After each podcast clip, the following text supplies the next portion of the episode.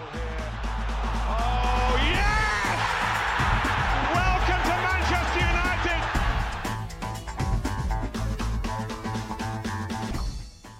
Velkommen til Old Trafford DK's helt egen Manchester United podcast.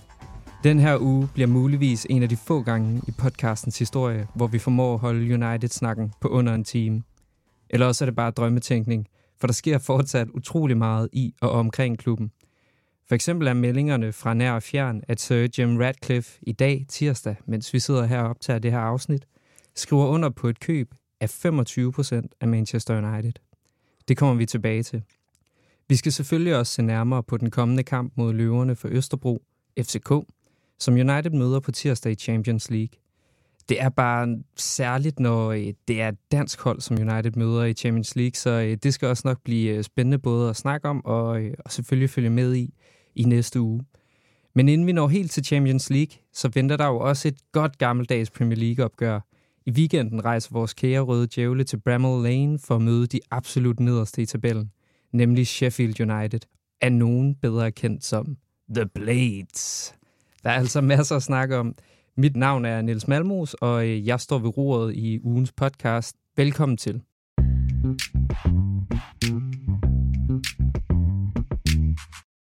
Med mig i dag har jeg to skønne gæster, som øh, jeg glæder mig til, at I skal hilse på. Den første er en gammel kending, øh, nemlig dig, Selver Elisovic. Er det, er det rigtigt formuleret? Yes. Velkommen til. Jo, tak. Du er jo øh, tidligere redaktør på Old Trafford.dk øh, og har både været gæst og vært på den her podcast utallige gange, så jeg tænker egentlig, at de, de faste lyttere, de har nok efterhånden din stemme øh, inde i hovedet. Det er jo sådan set også dig, der ansat mig her i sommer, så øh, hvis jeg gør det dårligt i dag, så vil jeg bare sige til lytterne, at det altså er selv også øh, e-mail, I skal have fat i for at klage. så, så håber jeg, at Kasper har lukket den ned efterfølgende. ja. Min egen Old Trafford.dk-mail. det, jeg vil i hvert fald bare sige, giv den et skud, hvis det er. Jeg skal også byde velkommen til, til dig, Mads. Du er et helt frisk øh, skud på stammen, men øh, velkommen til. Tak. Jeg kender dig jo, fordi at vi øh, til daglig sidder i nogle grimme betonbygninger af et universitet og læser dansk litteratur fra 1800-tallet sammen. ja, ja, det er rigtigt. Øhm, nu er det godt nok ikke øh, Johannes V. Jensen eller H.C. Andersen, vi skal tale om i dag. Øh, vi skal jo mere tale om, om Manchester United og, og også en smugler med FCK. Øh, er det to klubber, som fylder lidt i dit liv, spørger jeg lidt ledende her? Øh, ja, det er i hvert fald to klubber, der føl, øh, fylder mere end øh, dansk litteratur fra 1800-tallet, det er helt sikkert. øh, ja, det er, det er to klubber, der, der begge to fylder meget i mit liv, ja. Godt at høre. Hvor længe har du været fan af de to klubber? Øh, jeg har været, altså jeg er født og opvokset på Østerbro, øh, og var, øh, jeg var også bolddreng i en periode, øh, da, jeg var, da jeg var barn. Øh, så, så jeg har altid været FCK-fan, for det, det var ligesom omgivelserne, og så har jeg også været United-fan siden, tror jeg var fire år gammel. Det var omkring årtusindskiftet, at jeg blev United-fan. Det var ja. før jeg kunne udtale Manchester United, i hvert fald. Okay, ja. det, det siger da alligevel noget. Øh, jeg går lige til makronerne her med, med, med et lidt hårdt spørgsmål. Er, øh, er det den hårdeste tid lige nu, som du har haft som Manchester United-fan? Øh, jeg, jeg synes, det er svært at sige. Altså, der er nogle ting, der taler for, øh, ligesom på begge sider. Jeg synes, øh, altså, det, det faktum, at vi stadigvæk er under Glazers, det er selvfølgelig, øh, det er selvfølgelig hårdt, men det er, jo ikke, øh, det er jo ikke noget nyt på den måde. Øh, jeg synes, der er nogle rigtig, rigtig dårlige transfers. Spillet på banen er øh, exceptionelt ringe, øh, i hvert fald af og til. Og så, øh, så især noget omkring øh, rivalernes succes, at City er verdens bedste klub. De har verdens bedste transferstrategi, i hvert fald ifølge mig. Øh, det, det er en sindssygt god klub, og, og Liverpool, så net oven gør det også rigtig godt. Øh, det samme kan man sige om Chelsea, og, og nu kommer der så mange penge ind i, i fodbold alle mulige steder fra, øh, Newcastle osv., som, øh, som gør, at konkurrencen også bliver ekstremt hård. Men på den anden side, så vil jeg også sige, øh, så vil jeg sige nej, det er ikke den hårdeste tid, fordi vi har både haft tiden under Rangnick, der, som ikke er træner. Øh, Moyes, øh, og jeg tror mere, da, da Moyes kom ind, altså jeg, jeg var stor fan af Moyes, øh, jeg synes egentlig også, han gjorde det okay på, på nogle punkter, øh, men det var måske mere den der ideen om, at nu havde vi mistet noget så stort og afgørende som, øh, som Sir Alex Ferguson, og så kommer Moyes ind, og, og der var det ligesom et billede på, at den her, at der, der kom mange år, før vi er tilbage på toppen. Øh, og, øh, og så er vi trods alt stadigvæk i Champions League, øh, og det, det har der været nogle, nogle perioder, hvor vi ikke har været. Øh, så, så på den måde, der vil jeg sige alt i alt nej, så, så er det ikke den værste tid at være United-fan i, men det, det, det er så sandelig heller ikke den bedste. Nej, okay. Hvad med, hvad med dig, Silver? Jeg slog tiden under Moyes også øh, lidt hårdere til dig, fordi det ligesom var her, du indså, at Alex Ferguson, han er, han er væk. Han bliver nok øh, et kapitel i historiebøgerne. Jeg synes, det er svært at sige, hvilken tid der har været den sværeste, fordi alt, alt post-Ferguson smelter sammen. Det har bare været en stor katastrofe, så det hele smelter bare sammen, om det har været værst under Moyes, under Van Kral, under Mourinho, øh, eller slutningen af Solskjaer-tiden, eller under Rangnick. Det, det synes jeg er svært at sige. Men jo, det kan godt være, at, tiden under Moyes så lidt hårdere, fordi det var, der fik man indset, at det her det er en ny hverdag. Nu, nu ved vi godt, at det her det er hverdag. Ikke? Altså, selv de sidste par kampe under Ten Hag er ikke sådan noget, der, det ryster jo ikke en. Nej. Selvom man er skuffet, så ryster det ikke en på samme måde som dengang. Der sad man nærmest og skulle holde tårne tilbage. Nej, det er virkelig min klub. så nu ved man godt, ja, det, det, det, det er min klub. Ja. Uh, altså, ja. Jeg kender den godt. Altså, jeg, har, jeg har fundet ud af de sidste 10 år. Ikke? Altså, you can't hurt me, ikke? Ja, ja. Jeg, jeg kan så godt følge jer begge to. Det kan jeg virkelig. Øh, jeg havde også øh, den her podcast øh, sidst, vi havde landsholdspause. Og jeg kan huske, at øh, vi sad her i det lille panel og var, var enige om, at det var virkelig tiltrængt med, med en pause fra, fra Premier League og United-fodbold. Er det også den følelse, du sidder med nu, Silver? Efter den her landsholdspause, eller midt i den her landsholdspause? Åh, den meget tæt på, indtil McTominay så laver de der to kasser mod ja. Brentford, fordi det er jo sådan en ting, der der kan få folk til at rykke tættere sammen i omklædningsrum, og var der en, der, var der en af eksperterne, der sagde efter kampen, jeg tror, det var Francis Dico, der sagde det i studiet, øhm, og det er jo virkelig noget, der kan altså, sætte, sætte fuld i holdet igen, ikke? Jo. Øh, det er jo svært at sige, og, nu, og det er måske tiltrængt i forhold til for eksempel skadesfronten, hvor der, at klubben virkelig har mange, mange spillere, øh, som vi også skal tale om senere, øh, skadesfronten. Ja. Så ja, tiltrængt. Pff, jeg synes, det er svært at sige, og det, havde det ikke været for McTominays mål, så er jeg helt sagt, så ja, mega tiltrængt. Lad os komme på pause, så vi i hvert fald kan få en uh, emotional pause, uh, også en emotional pause som fans. Ja. Uh. ja, men jeg tænker faktisk også, uh, at vi skal nå nemlig at hylde Max Sources uh, redning af den her landsholdspause, fordi altså, han scorer to mål i Fergie Time, og jeg, jeg ved ikke, det var en fantastisk historie. Jeg kunne ikke tro mine egne øjne, øh, da, da jeg så det. Øh, hvad med dig, Mads? Hvordan var stemningen øh, hjemme ved dig? Så du egentlig kampen?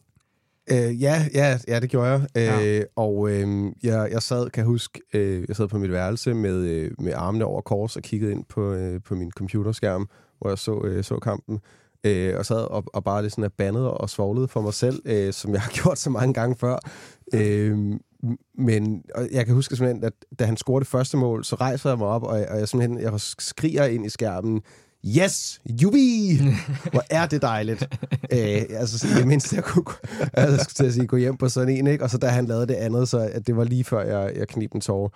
Øhm, men hvis jeg, hvis jeg må svare på det spørgsmål, du også... Ja, øh, om, det, om det gjorde landsholdspausen øh, mindre grå, eller hvad man skal ja, sige? Ja, fordi det er jo det, altså når man så, når man så kigger på det med, med de øjne, så jeg synes også, det kommer an på, om man spørger, om det er for, for os fans, eller om det er for, for klubben og truppen og Ten Hag, det, øh, det drejer sig om. Fordi man kan sige, som, som fans, altså, der giver det jo altid et eller andet vis håb på tingene, når man, når man laver den slags comebacks, og, og det bringer mindelser til, øhm, til Fergie Time og så videre. Øhm, men man kan sige, altså sådan, og, og på den måde så vil man jo gerne have noget mere, altså sådan, ej, nu er vi on a roll og det er vi jo, det er vi jo ikke i virkeligheden. Øhm, og, og, hvis man kigger på truppen, så kan man sige, at der, der er jo åbenlyst så mange ting, der skal arbejdes på, og så meget, der overhovedet ikke fungerer lige nu, og der kan man sige, så er det jo altid en fordel ikke at spille. Altså, hvis, man har en, altså, hvis der er større chance for, at man, man skuffer, end, end at man vinder. Øhm, så, så derfor så kan man sige, så er, så er pausen selvfølgelig øh, tiltrængt, hvad det angår. Øh, men personligt, så, øh, så kan jeg slet ikke fordrage landsholdspause. Så, Nej. så det, er også, det spiller selvfølgelig også ind. I hvert fald personligt. Vi hopper videre til fem hurtige.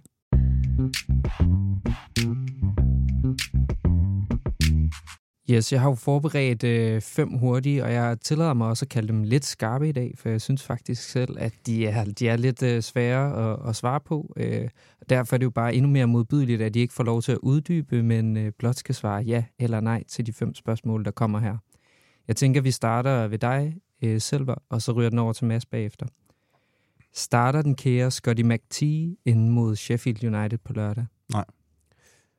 Nej. Går Manchester United videre for gruppen i Champions League? Ja. Nej. Bliver Radcliffe en god delejer af Manchester United? Det er lidt tavligt som hurtigt spørgsmål, men jeg skal holde det kort. ja. Fedt. Øh, er Rasmus Højlund den United-spiller, som er i bedst form i øjeblikket? På en billig baggrund, så ja. Nej. Er Erik Ten Hag træner i Manchester United om to år? Ja. Godt klaret.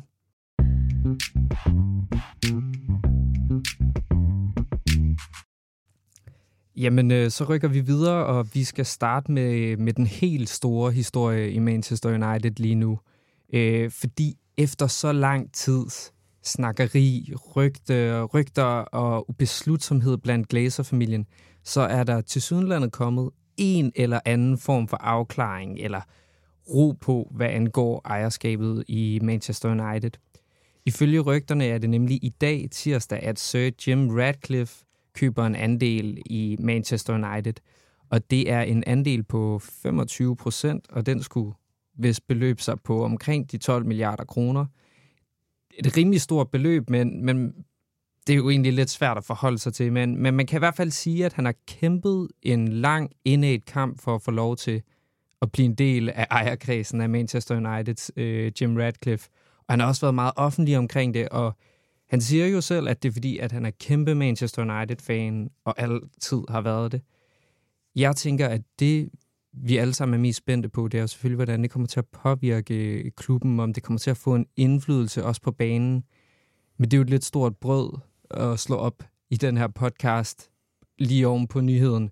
Men jeg tænker, vi kan starte med at snakke om, at altså kommer så Jim Radcliffes ejerskab til at ændre noget som helst i klubben? Hvad, hvad, hvad tror du, Mads?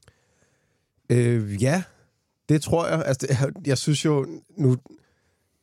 Det er jo det er svært at sige, for det Glazers øh, er stadigvæk majoriteten, eller det, de har stadig den største andel øh, af ejerskabet i klubben, og, øh, og på den måde, så, øh, så tør man jo ikke rigtig at håbe på, på noget som helst i virkeligheden. Men, men ja, alligevel så, så, øh, så, synes jeg, så synes jeg også, at på en eller anden måde, at det er ens pligt som, som fan at skulle tro på tingene, især når der kommer en, øh, en selvproklameret United-fan ind, der vist nok også er født og opvokset i området. Øhm, så er der så er der noget med, at han har haft nogle, øh, nogle øh, hvad hedder sådan noget, årskort, skal jeg til at kalde det, øh, i Chelsea eller, eller et eller andet andet sted. Øhm, men ja, jeg, jeg tror helt, øh, helt klart på det, fordi han skulle efter sine også, øh, hørte jeg øh, Fabrizio Romano sige, øh, være den øverste instans øh, på det sportslige område. Øh, hvorvidt han får lov til at, at være det, det må vi ligesom øh, se fremtiden an og finde ud af på den måde. Øhm, så var der jo tale om også, at, eller der er tale om, at han gerne vil hente Paul Mitchell ind som sportsdirektør. Øhm, han har både, øh, nu skal jeg se mine noter, erfaring fra både Monaco, hvor han vist er nu, og så har han været også i Spurs, Southampton og Leipzig, hvor han øh, efter sine altså, har, har et ret godt ry inden for, øh, for det her område. Øhm, og han er, han er vist lige stoppet i Monaco, hvis nok. Øhm, og, og det er jo, altså alt andet lige, så kunne det godt tyde på, at han var på vej til United. Så, så mit svar, det korte svar er ja. Han kommer til at få en indflydelse. Hvad, hvad, hvad tror du selv var? Altså, får han lov til at, at, at præge klubben? Det er jo det, der vi bliver klogere på i, i det løbet af den her uge. Nu siger du, at det er i dag, han skulle øh, få lov til at købe klubben. Jeg kan ikke huske, om det er i dag eller torsdag, om jeg har læst, øh, om, om, om, han, om United, hvad man siger, board eller bestyrelses, øh, bestyrelsen skal stemme om, øh, hvorvidt, hvor meget indflydelse han skal have i klubben, hvis han får lov til at købe den. Mm. Øh, og det er jo det, der bliver spændende at se, øh, fordi som, som Mads vendte på før, så er det jo en af de betingelser, han har, har hvad hedder det, stillet over for, for Glazers, at øh, hvis han skal have de her 25 procent, så vil han altså også have noget sportslig indflydelse.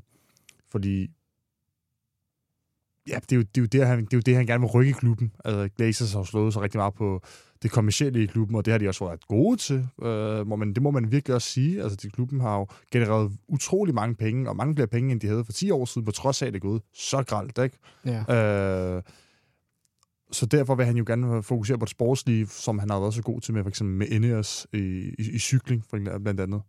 Øhm, så jeg håber det, at øh, hvis han får lov til det, øh, at få nøglerne til den del af butikken, så så tror jeg helt sikkert også, at han kan få en positiv indflydelse, fordi lige nu kan det jo ikke, det kan jo ikke gå værre, end det gør lige nu sportsligt. Der er jo, ikke nogen, der er jo næsten ikke nogen sportslig ledelse i United. Der er mm. John Murtaugh, som blev ansat for halvandet to år siden, Øhm, en mand, som næsten ingen kender. Øhm, med al respekt for ham. Han har jo gjort nogle gode handler, men der er også nogle handler, hvor jeg tænker, det er måske lidt for meget. Ja, for han er en handelsmand, ikke? Ja, men der var, det er jo, altså, han har jo også lavet nogle handler, der hvor man tænker, det, det læner sig lidt for meget op af managerens ønsker frem for en, en klub, altså rød tråd, klubben har sat. Altså det, det er jo også en af kritikken, eller det mønster, man ser i Ten Hag's handler. Det er alle sammen spillere, Ten Hag har en eller anden forbindelse til. Det tyder jo tydeligvis på, at det er ham, der bestemmer meget handlerne, og ikke klubben, der har lagt en rød tråd og plan og øh, strategi for, hvordan man handler. Øhm, og det, det er for meget magt at give en manager, fordi hvis man så skifter ham ud øh, om et halvt år, hvis du ikke holder den anden de der to år, som du spurgte om tidligere, hvad skal en ny manager så? Skal han så ind og hente sin, ah, sine øh, spillere ind? Øh, nu har vi efterhånden 10 års erfaring med præcis det der, ikke? Og det, man ser det jo også alle mulige andre steder, og så altså også for sådan at lægge på det, du siger, at Ja, hvis man, hvis man skyder med spredehavl, så skal der nok være et par af kuglerne, der rammer, så selvfølgelig er der da også et, et par af de transfers, der er kommet over de seneste 10 år, som har været, som har været gode, som har været fine, som, som er bærende øh, for klubben også den dag i dag. Men ja, altså, jeg, ja, jeg er enig med det, du siger, fuldstændig. Okay, så vil jeg øh, lige være øh, djævelens advokat lidt, fordi kan det ikke gå for meget i den anden grøft? Altså, at øh, Sir Jim Radcliffe, ja, hvem er han? Han er en rigmand med mange penge, men hvor meget indflydelse skal han egentlig have på, på det sportslige? Kan man ikke blive bange for, at det bliver lidt sådan en Todd Bowley i Chelsea-situation, hvor øh, Jim Radcliffe kommer ind med alle mulige idéer, og nu skal vi bare bruge penge her og der og der, men det måske ikke er i særlig god overensstemmelse med manageren, og øh, der bliver købt vildt mange spillere, men ikke særlig mange, der slår til. Er du slet ikke nervøs for det, Selva? Øh, nej, nej, egentlig ikke, fordi jeg tror, at Radcliffe modsat Todd Bowley kender til, til fodbold. Han er den, som, som Mads var inde på, det er en, der er, en mand, der er født i området, har vokset op med fodbold gennem hele sit liv, øh, og han vil også have de rigtige sportsfolk. Alt det, han har været kendt for i cykling, hvor det, altså britisk cykling har jo været altså, intet værd, før han og hans hold kom til og løftede det øh, med, hvad hedder det, Sir David uh, Braceford, du siger Sir David, jeg kan ikke helt huske, om han har fået navnet, så må jeg lige, uh, i hvert fald David Braceford, øh, som har løftet cykling, og uh, britisk cykling er blevet noget af det største lige siden. Altså, de, de har jo vundet utallige medaljer på tværs af, af forskellige, uh, hvad hedder det, cykelgrene, øh, og at flere af deres rytter har vundet i Tour de France også siden. Mm. Øh, det er resultater, der taler for sig selv. Øh, så det er jeg ikke nervøs for, øh, modsat Todd Bowley, som for mig virker, og det har også, der har også været nogle rygter, om de så helt passer, øh, som en type, som ikke ved særlig meget om fodbold, men som bare kaster sig ind i det. Det her det er verdens største sport, og så er det bare sådan totalt cowboy, kommer ind i det, øh, og gjorde sig selv som sportsdirektør til at begynde med, øh, og kastede milliarder rundt øh, på spillere, som man egentlig ikke kendte. Han, øh, altså, Mudrik blev købt, fordi Arsenal var interesseret i i rigtig, rigtig, rigtig lang tid, og så kom Chelsea bare swoopet ja. om, vi smider de 100 millioner euro efter en spiller, som ingen har set mere end uh, tre YouTube-klip af, ikke? øhm. Altså måske noget med hans øh, nationalitet også, jeg ved ikke, om det spiller ind. Altså, øh, han, han er ukrainer, ikke, så vidt jeg Jo, jo, det er altså, Den, den havde jeg alligevel ikke hørt før, men... Øh... Nej, men, jeg, det, altså, men jeg, det skulle i hvert fald ikke undre mig, hvis det var sådan en... Øh, Nej, det kan da godt være. Altså, hvis der er et eller andet, man kører på det. Men, men så, jeg, jeg synes, du har ret i det der med cykling også, eller 100 procent, øh, men Øh, altså hvis man kigger på Ineos lige nu i cykling, så halter de jo også bagefter. Er det ikke fordi, at Jumbo Visma jo udraderer alle? Det er ikke bare fordi Jumbo Visma... Altså man, i cykling, ligesom i næsten alle andre sportsgrene, så er det som regel dem, der har flest penge, der vinder. Øh, mm. og, og i cykling er der øh, ikke nær så mange penge, øh, som der er i, øh, i fodbold selvfølgelig. Øh, og de har rigtig, rigtig mange gode rytter, men der er også noget med ikke at kunne finde ud af at sætte et hold sammen, synes jeg i hvert fald er til af, af min oplevelse af det. Nu kan man sige, jo selvfølgelig Jumbo Visma, de har øh, de tre rytter, der, der vandt de tre største Grand Tours i år. Men, men det er jo heller ikke fordi, at de har fået hænderne på sådan en som øh, Pogacar. Øh, for den sags skyld. Ja. Jamen, øh, jeg synes, det er nogle gode tanker. Øh, der, det er så svært at vide, hvad der kommer til at ske så tidligt i forløbet. Øh, og de her øh, Must, øh, som er den her gruppe, øh, uafhængige gruppe af Manchester United-fans, har været ude og stille 11 spørgsmål, som de mener, de vil have klart svar på i forbindelse med det her ejerskifte. Jeg så, Gary Neville var gået ud i medierne med 16 selv. Øh, det kan være, at vi skal sidde og lave 32 i en anden episode. øh, men hvad, hvad, hvad, hvad er I mest spændte på at se? Øh, jeg tænker, vi kan starte med dig selv. Sådan, øh, ja, hvad er du mest spændt på sådan, i forhold til fremtiden her med Radcliffe? Det er det, som vi faktisk skal snakke om, så ikke, så ikke øh, altså, den, den sportslige struktur og ledelse i klubben. Øh, fordi altså, i forhold til det kommercielle, øh, der kører Glæ, der, der gør jo et godt job. Altså, Ja. sagt, de har klubben genererer flere penge, end, øh, øh, end de gjorde under Ferguson. Langt flere penge, ikke? Øh, så det har de styr på. Det var også det, at Woodward var så kendt for, og han var virkelig dygtig til det. må man ikke underkende, men han var virkelig dygtig til det. Men han var en handelsmand. Han kunne ikke finde ud af at handle fodboldspillere. Det var han ikke, ikke særlig god til. Må, må jeg så stille spørgsmålet lidt skarpt? Håber du, John Murtaugh, han får øh, kniven? Ah, den er også streng. Den, den, den er streng, fordi igen, altså, jeg synes egentlig, at han gjorde nogle rigtig fine handler i begyndelsen, men altså, det er også sådan, at hvor meget fodbold, hvor meget hvor fodboldkyndig er han? Og det tænker jeg, hvis der er sådan en som Paul Mitchell, som er Mads er inde på før, ham kan man ikke hvad hedder det, spørgsmålstegn i forhold til fodboldkyndighed. Om man så er United-kvalitet, det, er det, det kan vi finde ud af. Men er tydeligvis en mand, der ved noget om fodbold, og kan spotte de øh, øh, hvad hedder det, gode talenter, og har nogle rigtig gode, øh, med masse forbindelser rundt om i verden i forhold til nogle scouts, øh, hvilket United kan bruge rigtig meget af, så man ikke, så man ikke behøver at gå ud og spendere kæmpe beløb på spillere, og man kan gå lidt tilbage til det, som mange forelskede sig i under Ferguson, Ja. og købe de der små perler, og man tænker, hvad fanden er han? Hvem er Chicharito, ham der, den lille ært, og Ja. ja. Jason Park, hvad for noget? Det lyder som en anden ret, en læ- lækker ret på, altså, eller, altså, hvad? hvad? Jamen, lige at være Øh, to år på forkant, ikke? Præcis, ikke? Og der er bare sådan nogle spillere, hvem er de? Og, men bare, som, som bare giver så meget igen i forhold til, hvad de koster. Nu køber vi bare spillere til kæmpe beløber, som modsat ikke giver så meget igen. Anthony, Sancho, vi kan fortsætte. Ja. Øh, Ja, altså gen- generelt så er jeg meget imod den der med, at man, altså når, når en træner kommer ind, så skal man købe alle deres tidligere spillere, fordi øh, altså det, det er jo, så maler man et eller andet øh, billede altså på et eller andet fællesskab, og det synes jeg bare ofte kan være ret problematisk, og det synes jeg virkelig tyder på, at der er nogen, der er foran, hvad angår transferstrategi, altså som, som simpelthen bare har nogle klogere folk til at sidde og kigge på det der, i stedet for, at, at man gerne vil skabe en eller anden god mediehistorie med far og søn, der bliver genforenet, ikke? altså, og, og så kan man sige, så er det jo gået meget godt med Lisandro Martinez, men det er jo ikke, altså indtil videre, Ja. er det ikke gået godt med Onana, det, det tror jeg, det kommer til. Øh, men, men Anthony har jeg godt nok ikke meget fidus til, øh, må jeg indrømme. Så, så, så sådan, som idé, det der med, at man køber spillere, som træneren skal genforenes med, det synes jeg, at, altså, det synes jeg simpelthen er, at høre fortiden til. Ja, men øh, jeg fornemmer sådan, at I overordnet egentlig er ret sådan, øh, forhåbningsfulde øh, og glade for, at øh, Radcliffe er, er kommet ind. Er det rigtigt forstået, bare kort? Ja, ja, altså, fordi alternativet er, at Glazers bliver med magten, og så er det bare status quo, og egentlig ikke status quo, men en pil nedad hele vejen igennem. Ja. ja det er i min øh, optik også bedre end det andet alternativ. Altså i, i, en anden... Øh, en, en anden ny ejer, der kunne have taget over i stedet for. Jeg, jeg ikke, tror, om du foregriber, Ja, øh, jeg- hvor jeg er på vej hen nu, og det er så fint. Fordi at den anden del af historien om, om, om Radcliffes øh, køb er jo også, at Sheikh Yassim øh, fra Katar øh, har trukket sig fra planerne om at købe United. Det skriver de Athletic og alle dem her, øh, som jo selvfølgelig er modstridende fra øh, de mellemøstlige medier, der for en uge siden skrev noget helt andet, men det har de jo gjort hele vejen igennem. Øh, men ja, det er en lige så stor del af den her historie for mig. Det er, at han er ude, og her vil jeg faktisk gerne øh, komme med sådan en, en lidt personlig note, fordi jeg kan slet ikke få armene ned. Altså, jeg er så glad for, at øh, Sheikh Yassim er ude, øh, fordi jeg var, jeg var virkelig bange for, at øh, Manchester United, som jeg udover at være fan, også ser som fodboldens kronjuvel, nu skulle blive en del af sådan et mellemøstligt diktaturstats øh, sportswashing-projekt, og, og, og så ville jeg simpelthen ikke kunne være fan. Øh, og derfor skrev jeg faktisk også for et halvt år siden en kronik om min frygt for, øh, for Sheikh Yassim. Og øh, jeg, øh, jeg tænkte faktisk, at jeg kunne læse lidt op for jer, og så, øh, så øh, vil jeg høre bagefter, om øh, jeg overdriver, eller om I kan følge øh, de følelser, jeg prøvede at sætte ord på. Øh, men det går så der. Det var aldrig mit eget valg at elske Manchester United. Min storebror traf valget på mine vegne. Han solgte min sjæl til de røde djævle fra Manchester, så snart jeg var født. Kirken beliger næppe djævlepagter i dåbsgaver, men at få en fodboldklub tidligt er en af de fineste gaver, man kan modtage.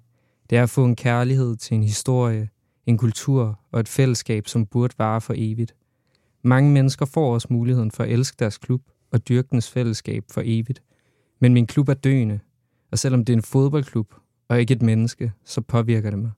Jeg er bange, og jeg skælver ved udsigten til at tage afsked med den fodboldklub, jeg troede ville være min for evigt.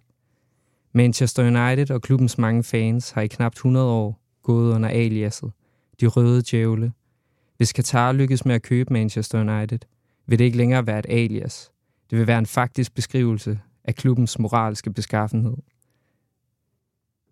Er, er jeg, overdriver jeg her, eller deler I nogle af de følelser, jeg skrev om her? Vi kan starte med dig selv, hva'? Selvfølgelig deler man følelserne. Øh, jeg gør i hvert fald, og det tror jeg, at, nej, nu skal jeg, nej, jeg vil ikke sige, at jeg tror noget på Messes vejen, det, det synes jeg, han selv skal udtale sig. Men jeg, jeg, jeg siger, jeg vil gerne tro, øh, baseret på, hvad man hører på sociale medier, øh, og blandt de United-fans, man snakker med herhjemme, at der er mange United-fans, i hvert fald europæiske, danske United-fans, der kan relatere sig til det.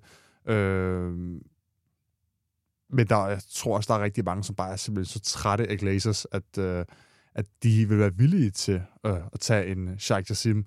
Altså, nu ser du for eksempel i Newcastle, der var folk så trætte af Mike Ashley, at det var ikke... Man hørte ikke om nogen, som ikke var... Altså, de, de mødte jo op i tusindvis uden for St. James' Park, øh, da, da det blev offentliggjort, at øh, Saudi-Arabien, øh, eller PF, PIF, uh, Public Investor Group, uh, eller Foundation, uh, i Saudi-Arabien blev overtalt, hvad hedder det, Newcastle. Og det blev modtaget som en kæmpe fol- folkefest, som om de havde vundet EM i 92. Ja, Altså, ja, ja, og de er, Altså, de er stadig glade, de er man stadig sige. glade, og det er jo sådan noget, man kan godt... Man ser jo også bare, jo længere tid der går, er det sådan den der his- historie i medierne, der kører om, øh, som jeg synes også er rigtig vigtigt, at medierne følger op på. Øh, man har den der det kritiske loop øh, på, øh, på ejerskabet. Den, den dør lidt ud, altså fansen bliver sådan lidt... Altså, det, altså sport, man, jeg synes virkelig, at man ser, hvordan sportswashing skinner igennem med Newcastle. Ja. Og ved City. Og ved Paris. Altså, det er sådan, og det tror jeg også, vil ske i United. Der vil måske være lidt fokus på det. Ikke lidt meget fokus på det. Et år eller to. Jeg tror simpelthen, det vil face ud, hvis det hele spillede sportsligt. Ja. Hvis først klubben begynder at spille, så tror jeg faktisk, at folk vil være... Altså de fans, der vil være tilbage til at holde ved klubben, tror jeg faktisk vil være ligeglade. Mm. Øh, helt, altså hvis de begynder at se succesen. Og det tror jeg, jeg tror helt seriøst, at det vil være den bedste sportslige løsning for klubben at få Katar, uden tvivl. Det er jeg ikke i tvivl om. At jeg tror, det vil give så meget mere med øh, Katar, med til katariske ejere. Men altså, ja, et sportsligt plus med et moralsk kæmpe minus. ja. Øh, og det er sådan, at kan man øh, opveje plusset, det, det andet minus, det kan man diskutere. Det, det kommer an på, hvem man spørger, og hvorhen i verden man spørger. Mm. Nu spørger jeg dig, Mads. ja, altså, der er jo selvfølgelig noget med, med det privilegerede ståsted, vi står fra i Danmark. Jeg tror, på, på global plan, der tror jeg, at der er at det er ikke noget, jeg ved. men Det er noget, jeg tror, at der er langt flere United-fans, der vil foretrække Qatar og, og Sheikh Sheikh Hassim. Øh, det tror jeg simpelthen. Øh, og simpelthen på grund af det sportslige, og på grund af øh, Glazers out, og, øh, og det skal være et 100% takeover. Øh, men, men når det så er sagt, så, øh, så, ja, så øh, altså, synes jeg personligt også, at det er en kæmpe lettelse øh, at få ham ud af billedet, øh, eller, eller alle mulige andre former for sportswashing, fordi, som du også er inde på, Niels, i din kronik, så, så er det følelser. Øh, United, det, man kan ikke bare skifte hold, altså det, det er et fællesskab, og det, det, er noget, det er et fællesskab, vi har, der er større, og som rækker langt ud over, hvem der end ejer klubben, eller hvem der træner, eller hvem der spiller der. Det er, det er noget, vi, vi er fælles om, som det er ligesom, altså når United taber, så det, det er en slags kærestesover, ikke? Det er værre en kærestesover. Mm. Det kan jeg godt, det kan jeg sige det her, fordi min kæreste, hun kommer ikke til at høre det her. Men, men øh, altså, det, det øh, og på, på den måde, så, så synes jeg, at de moralske ting står, øh, altså i, i første omgang står langt over de sportslige, og så, så er jeg ret glad for, at... Øh, Ja, fordi altså, at det at elske en klub, det er jo altid på trods. Altså, hvis de altid vinder, så- så er der jo ingen idé i det. Så kan man jo bare holde med dem, der er bedst i hver kamp. Altså, det, det er jo, at man skal, man skal finde noget at elske, og så håbe på, at det går godt. Og der er jo så nogen, der starter med en spiller, og så bliver det jo den fælles historie, man udvikler sammen med klubben. Altså, øh, her tænker jeg på Champions League i 2008 for mig, og, og, og den øh, gigstrøje, jeg fik øh, af min storebror, øh, lige da jeg blev født, øh, og, og, og alle de her ting. Altså, det er, jo, det er jo større end bare præstationerne. Så det er i hvert fald derfor, at, at jeg er så lettet over ikke at skulle retfærdiggøre øh, noget, som jeg egentlig måske inderst inde ikke tror, Ja, kan det- retfærdiggøres. Og det er jo også det, som vi skiller City ud for, ikke? Jo, Altså nu, især nu, hvor vi ikke har det sportslige overtag, Ja. så, er det jo, altså, så er det jo altid noget, at man kan, eller det er jo, og, og, altså, det er jo, en, det er jo en kæmpe ting, at man kan komme og sige, at man i det mindste har moralen på plads. Skal man sige, om, om uh, Glazers har det, altså det, er der også en eller anden form af sportswashing der, og, og det samme med, med, med Radcliffe, der kommer fra medicinalindustrien, ikke? Det er ikke fordi, de altid har, har rene hænder. Øhm, men, øh, men alt andet lige, så, øh, så, det, så er det klart at foretrække det, der foregår nu. klart. Og hvis man skal tale den anden sag, jeg, jeg kan faktisk godt forstå øh, de fans, der kunne foretrække øh, Sheikh øh, Jassim. Øh, ikke kun på grund af den sportslige succes, men også bare, altså, man, at man godt kan se forbi det, selvom at, at hvad hedder det, det er et frygteligt styre i Katar. Fordi øh, altså, jeg har også selv tænkt på, hvor meget fylder det egentlig, fordi at, jeg synes egentlig, at fodbolden er solgt for længe siden. Altså, den blev solgt allerede, altså, dengang Abramovich overtog Chelsea. Det var der, det hele startede. Ja, det så, var starten. Så er, så hvad man sige, de store...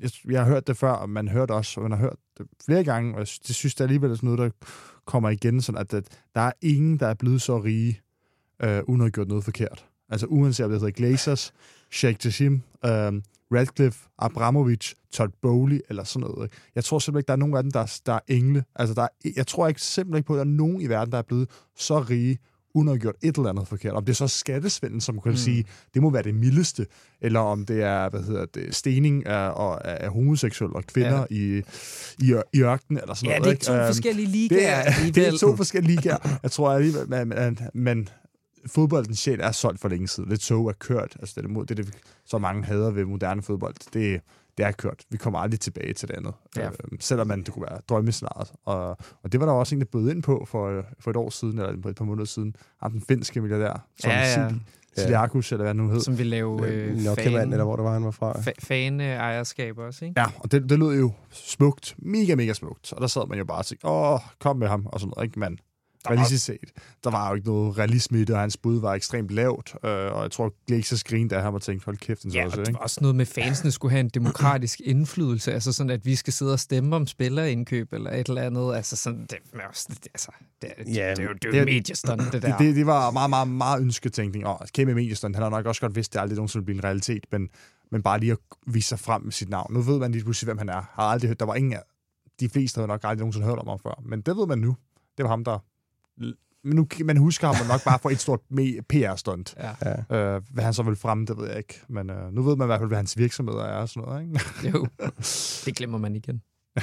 Hvad brænder I ind med mere i snakken om ejerskab her? Fordi ellers så tænker jeg jo, at vi kommer til at snakke videre om det. Øh, I år, har jeg lyst til at sige, men i hvert fald også de næste måneder.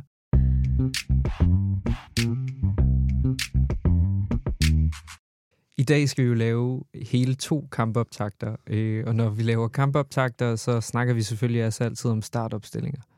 Og der har jeg taget en lille historie med fra vores helt egen side, nemlig Old Trafford.dk, øh, hvor øh, jeg læste, at der har været 16 utilgængelige spillere siden sæsonstarten, øh, og de fleste af dem har været ude med skader. 16 spillere, det er jo helt vildt, tænker jeg. Og nu har John Murtor og resten af klubbens ledelse altså besluttet, at vi skal i gang med en undersøgelse. Vi skal finde ud af, hvorfor øh, klubben oplever det her skadeshelvede. Øh, og derfor vil jeg jo gerne spørge jer, jeg kan starte over ved dig, Mads. Altså, tror du, der er noget i gære?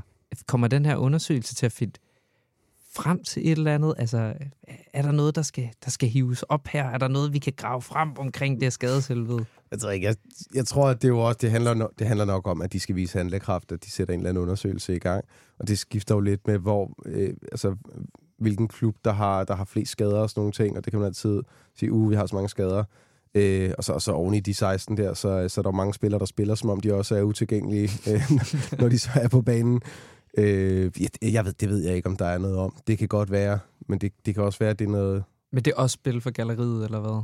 Jeg, jeg, ved, jeg ved det simpelthen ikke. Jeg synes, det er svært at sige. Det, altså, og hvis de er skadet, er de skadet, ikke? Altså, hvis du får en, en takling med på, på skinnebenet, så er det jo ikke så mærkeligt, det gør ondt. Men altså, hvis de alle sammen bliver skadet til træning, så er det da, så er det da mærkværdigt og, og værd at undersøge. Men, øh, men nu må vi se, om de finder ud af noget. Jeg tror bare, de er rigtig, rigtig hårde ved hinanden til træning, fordi de tænker, du spiller fandme dårligt, jeg tager din plads. Og sådan noget. Jeg skal, så skal de bare takler igennem og sådan noget med tofods, tofodstaklinger og så videre. Øh, det, er, Dårlig det, er bare en, det er en dårlig kultur. Ja, det er en dårlig kultur, som vi ikke ser ude på stadion.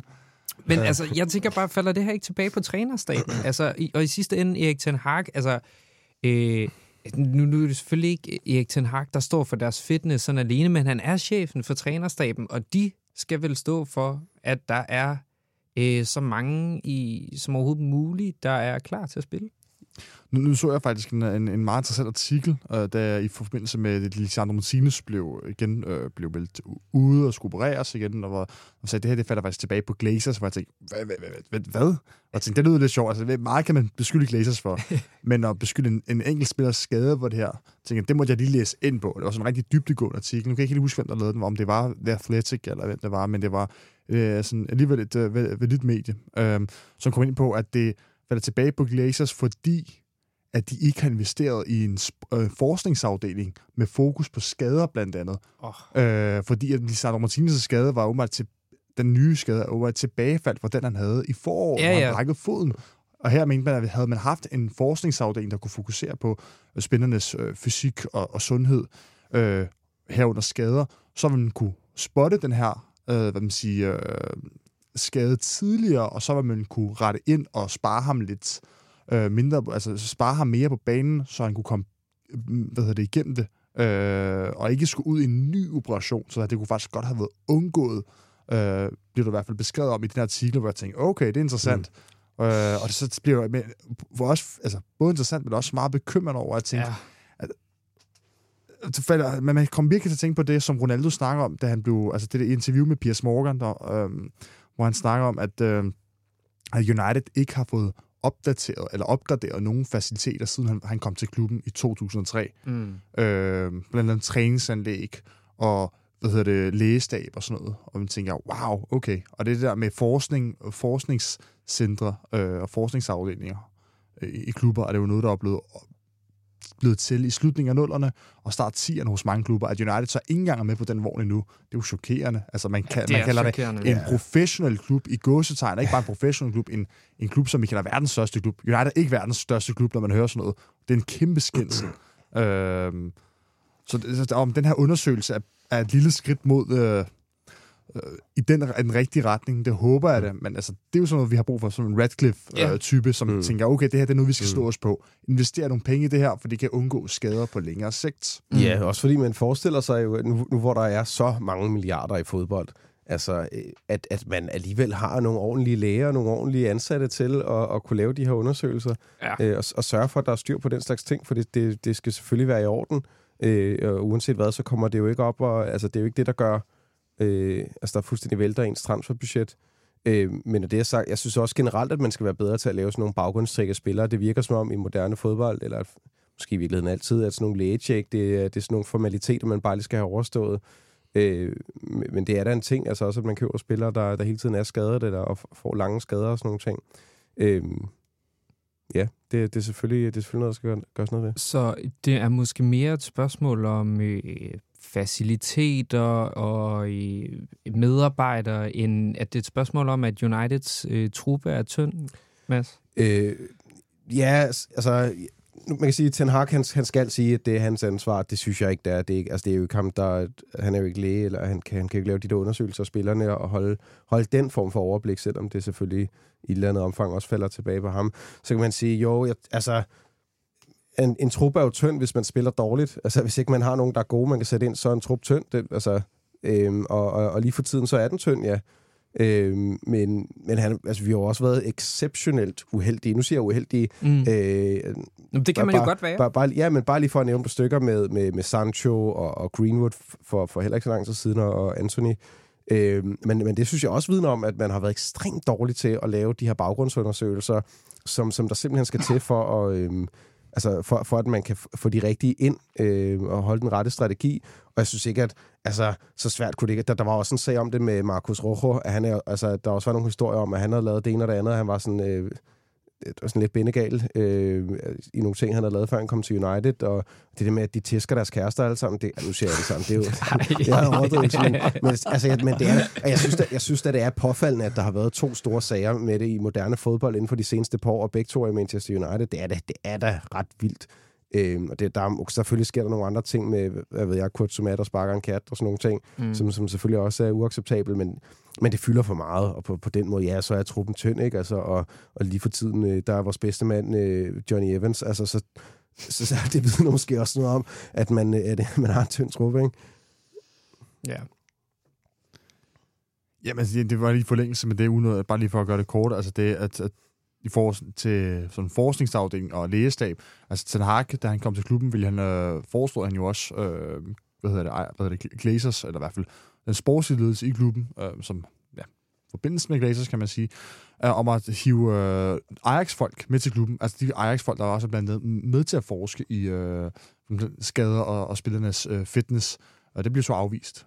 Ja. Det vil klubben ikke altså, betale for. Altså, Nej. Øh, ja, som, som jeg siger, jeg forstår simpelthen ikke, når man smider så mange penge efter spillere og sådan noget, ikke? hvorfor man så ikke investerer, fordi jo de, spil- de lægefolk eller fysioterapeuter, eller hvad det nu er, render ikke rundt med, med, med, med, med en løn på 100.000 pund om ugen. Nej, øh, så de kunne man... måske godt tjene den ind. ja, det, det, det, ja, det, det, det tror jeg sagtens kan. Det er, det, det, det, det er jo bare et stort regnestykke, som, som jeg tror, der, der, der sidder en virkelig, virkelig dårlig økonom et eller andet sted, eller nogle andre hvad det, hoveder, som regner rigtig dårligt på, øh, for der kunne man virkelig spare en masse en, spillere på en masse skader, og, og få de rigtige spillere ja. ind i klubben også. Ikke? Nu skulle så. det jo ikke nødvendigvis så lige være den samme trænerstab, altså for det, det synes jeg også, at det var det for at tilføje til min pointe tidligere omkring at, at genfinde træneren med, med tidligere bekendtskaber, fordi hvad så, hvis, hvis Ten Hag kan gøre det dårligt, så falder alt tilbage på ham, og så skal vi også fyre resten af den der medicinske stab, han har taget ja. med sig, men i det hele taget ikke at, at lytte til hans råd om mm. at ansætte nogen til det, som så er, er klubbens, mm. og ikke nødvendigvis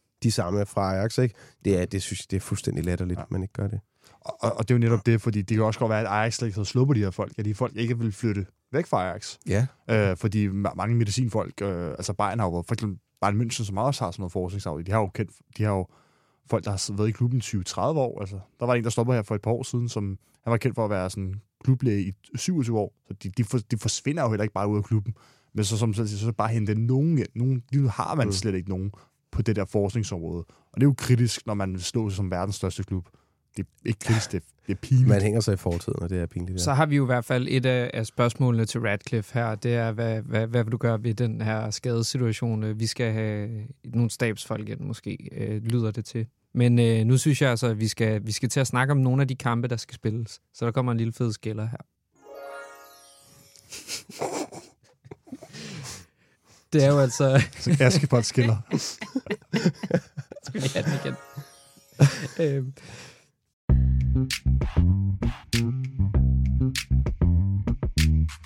Det er jo altså på lørdag kl. 21, at øh, United gæster Sheffield United på Bramall Lane. Øh, først vil jeg gerne lige høre, altså, er, det, er det bare mig, eller er det et ukristeligt tidspunkt at lægge en fodboldkamp på kl. 21 lørdag? Altså, nej, det synes jeg ikke. Vi spiller, altså Champions League er også kl. 21. I øh, hverdagene? Ja, ja. Du, du, lyder, du lyder som en mand med planer lørdag. Ja, ja. Det, jeg har da planer lørdag kl. 21. Der, der, ja, det har jeg også. Der, der, er ikke nogen, der, der er der ikke nogen af os, der har noget bedre til os til. Men, øh, Ej, jeg, jeg, jeg kommer også til at sidde et eller andet sted her kørende, og jeg skal mødes med en øh, ven, der kommer på besøg fra Kroatien, så det er sådan... Det er det? Ja, det, er, det er jo et rigtig dårligt tidspunkt, så skal jeg ikke sidde der og virkelig interesseret i at, at være hænge ud med ham, og så samtidig se fodbold. Ja. Så, han er overhovedet ikke interesseret i fodbold, så det er sådan rigtig svært, ikke? Ja, jeg synes altså i hvert fald også med min kæreste, det er nemmere at sælge tirsdag kl. 21 end lørdag kl. 21, sådan der kan vi ikke se en film eller et eller andet, fordi... Men øh, nå, det, nu skal vi heller ikke snakke mere om det. Øh, for ligesom at lave et oplæg her til den her kamp, så har Sheffield jo heller ikke haft en fantastisk start, og forventningerne er selvfølgelig noget andet, men de er altså ligaens absolute bundskraber med, med blot et sølle point på bankbogen. Øh, de har scoret seks mål. Det er faktisk okay i forhold til et point, tænker jeg. Men de har indkasseret 16 basser i den her sæson. Øh, det er meget på otte kampe. Det er to mål. Jeg, øh, jeg tør godt sige, at øh, ja, så er det måske heller ikke mere, men jeg tør i hvert fald godt sige, at det jo ikke er nødvendigvis har været særlig sjovt at være Sheffield United-fan øh, i, i, i den her sæson. Og når jeg sådan lige maler det her billede af Sheffield United, så får jeg lyst til at, at, at spørge dig, Selver. Tror du, øh, United så bare kommer til at tage til Bramall Lane og få tre point uden de store udfordringer? Det er ingen overbevist om. Altså, det, det, det er svært at... Det, det, altså, det er svært at være overbevist om lige nu, selvom Sheffield var så dårligt. Nu siger du, at de har lukket mange mål ind, og det har de også. Man skal bare huske på, at halvdelen af de mål er lukket ind i en kamp mod Newcastle, altså hvor man er et, stort, øh, en stor afklapsning. Gud, ja. Så resten af kampen har jo været sådan et to måls nederlag eller uafgjorte kampe, så Sheffield er lige nu, øh, hvad hedder det, Premier Leagues Vejle Boldklub. Øh, Ja. For Vejle taber også alle deres kampe, næsten alle deres kampe i Superligaen, men de taber den også kun med et mål, stort set. De bliver jo heller ikke rigtig spillet ud af banen, det gør Sheffield heller ikke. Nej. City vandt jo også kun med den, øh, med, hvad hedder det, med 2-1 over dem, og det var sådan med nød og næppe Mm. øh, på Bramall Lane. Så det er for uden den der afklapsning mod Newcastle på 8-0, så, så har det været dårligt, men de har ikke været ja, pivringe. Altså, de, de, de, de er, man skal, man skal klæbe sig forbi den, og det tror jeg, at United skal øh, blive opgaven på, på lørdag, for jeg tror sgu ikke, at United bare går ud og siger 3-4-0 mod den. Det tror jeg sgu ikke. Nej, jeg har måske også, øh, ja, det ved jeg ikke, malet et, øh, et lidt for karikeret billede af dem, eller hvad, Mads? Øh, nej, altså, de, de er uden tvivl øh, et af de dårlige hold i Premier League, øh, og, og nok også øh, favoritter til at rykke ned. Men det er ikke, øh, men, men som selv også er inde for, det, det er ikke sådan, at de bliver kørt over, og jeg tror, jeg tror også, at det, altså, det er et hold, der er relativt svært at låse op. Øh, så hvis United skal vinde en 3-4-0, øh, så, øh, så, så vil det kræve, at vi kommer godt fra start. Altså simpelthen score tidligt og, og lokke dem lidt frem på banen. Hvordan tror du, kampbilledet kommer til at blive, Mads? Øh, kommer United til at dominere bolden? Ja, ja, det tror jeg helt bestemt. Jeg tror, United kommer til at dominere bolden, og det tror jeg, at Sheffield har det fint med, fordi jeg synes, at vi har vist øh, adskillige gange den her sæson, at det kan vi ikke finde ud af. Øh, og, altså at, dominere bolden og samtidig skabe chancer. Øh, så bliver det lidt det her håndboldspil, hvor man ligesom bare kaster bolden øh, rundt fra, fra kant til kant, altså sådan, men, men rundt om øh, feltet. Øh, det, det tror jeg, der kommer til at være meget af. Øh. Helt enig. Altså, jeg, tror, jeg tror ikke, United får nogle problemer at være på bolden, men om de kan rent faktisk vil komme, få noget ud af den, mm. er det store spørgsmål. Og det er, som, ligesom Mads er enig i, at jeg skulle ikke rigtig overbevist om, det kan godt blive sådan, at det spiller frem og til siden, tilbage og sådan noget, men ja. Den skal jo frem og i mål. selvfølgelig. Og øh, nu tænker jeg, at vi skal snakke om, øh, hvilke 11 mænd øh, United skal have på banen til at, at, at, at få bolden i mål. For det er jo efterhånden blevet en lidt svær disciplin at sætte de her startopstillinger øh, inden kampen, synes jeg. Fordi der er så mange skader, at det er svært at vide, hvem der, der er klar. Øh, men jeg tænker, vi starter øh, i buret. Er Onana stadig fredet i buret, Selva? Det er han. Fuldstændig. Det ja, siger du ja, også, uden, Mads. uden tvivl. Øh, Okay, har I tiltro til, at han stepper op, Mads? Øh, ja, jeg, jeg tror ikke, at det, jeg tror ikke, at han, han bliver afgørende for, øh, for, for udkommet mod Sheffield overhovedet. Uh, det er svært at sige. Ej, men nej, det tror jeg heller ikke. Det, øh, jeg er stadig forholdsvis rolig, Onana. Jeg er ikke en af de største kritikere af ham. Jeg synes, okay. jeg er relativt positiv omkring ham, selvom han har haft en svær start. Ja, for, altså, vi er, det ved jeg ikke. Her sidste kamp mod, mod Brentford, der tænker jeg, nu stopper det. Altså, det, det, det, det, kan, det kan simpelthen ikke passe.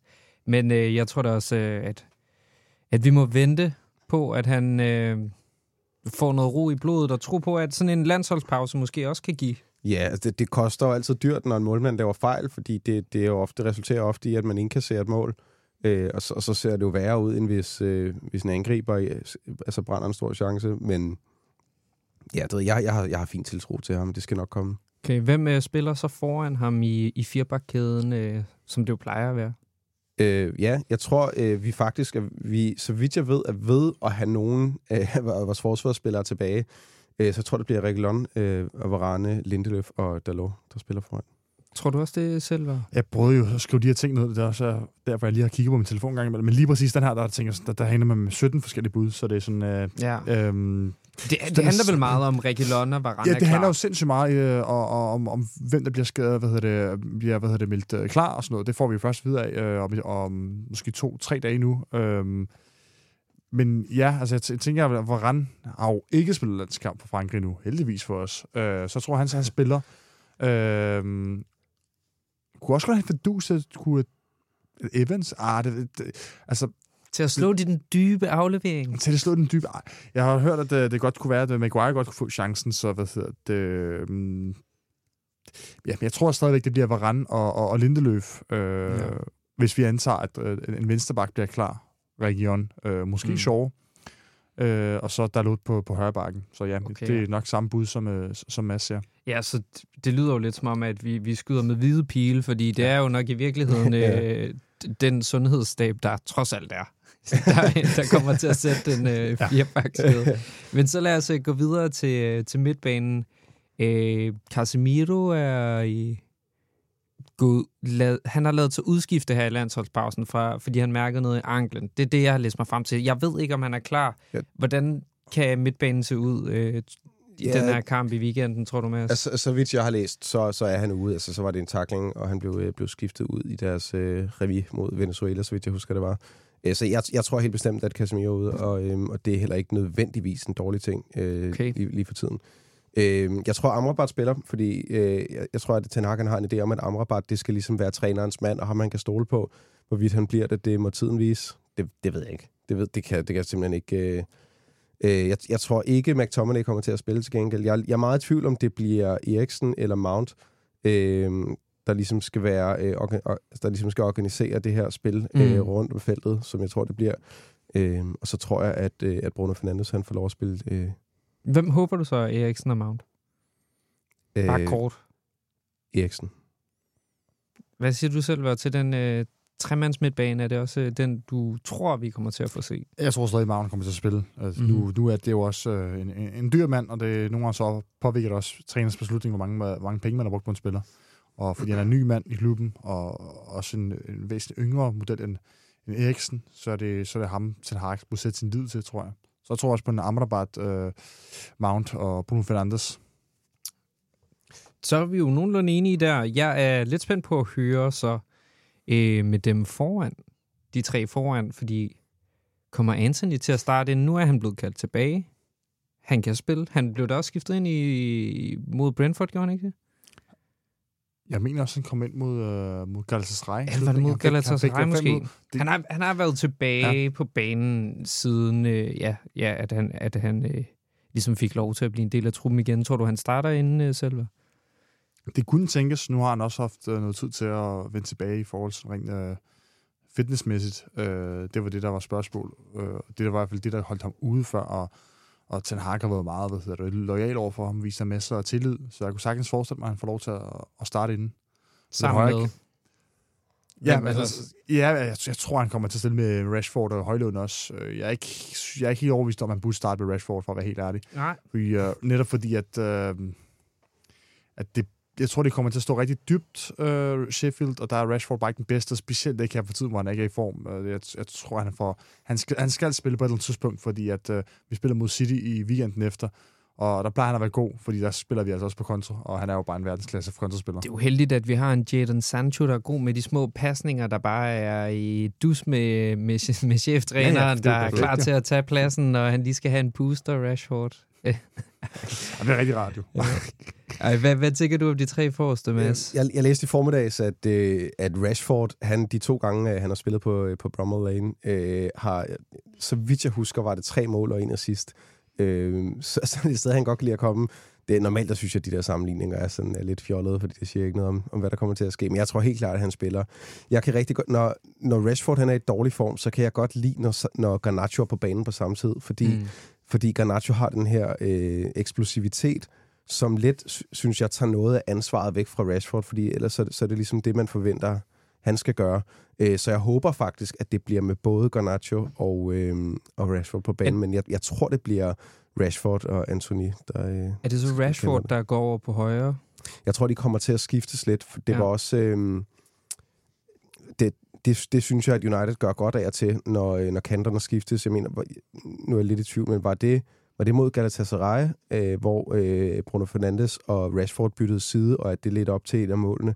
Øh, det, jeg kan ikke lige huske det, men det, det, der, har været, der har været et tilfælde for nylig, hvor, Mhm. mm-hmm. øh, hvor, hvor det skete, og det, det tror jeg generelt på er en god ting, øh, fordi det, det er to meget forskellige slags spillere.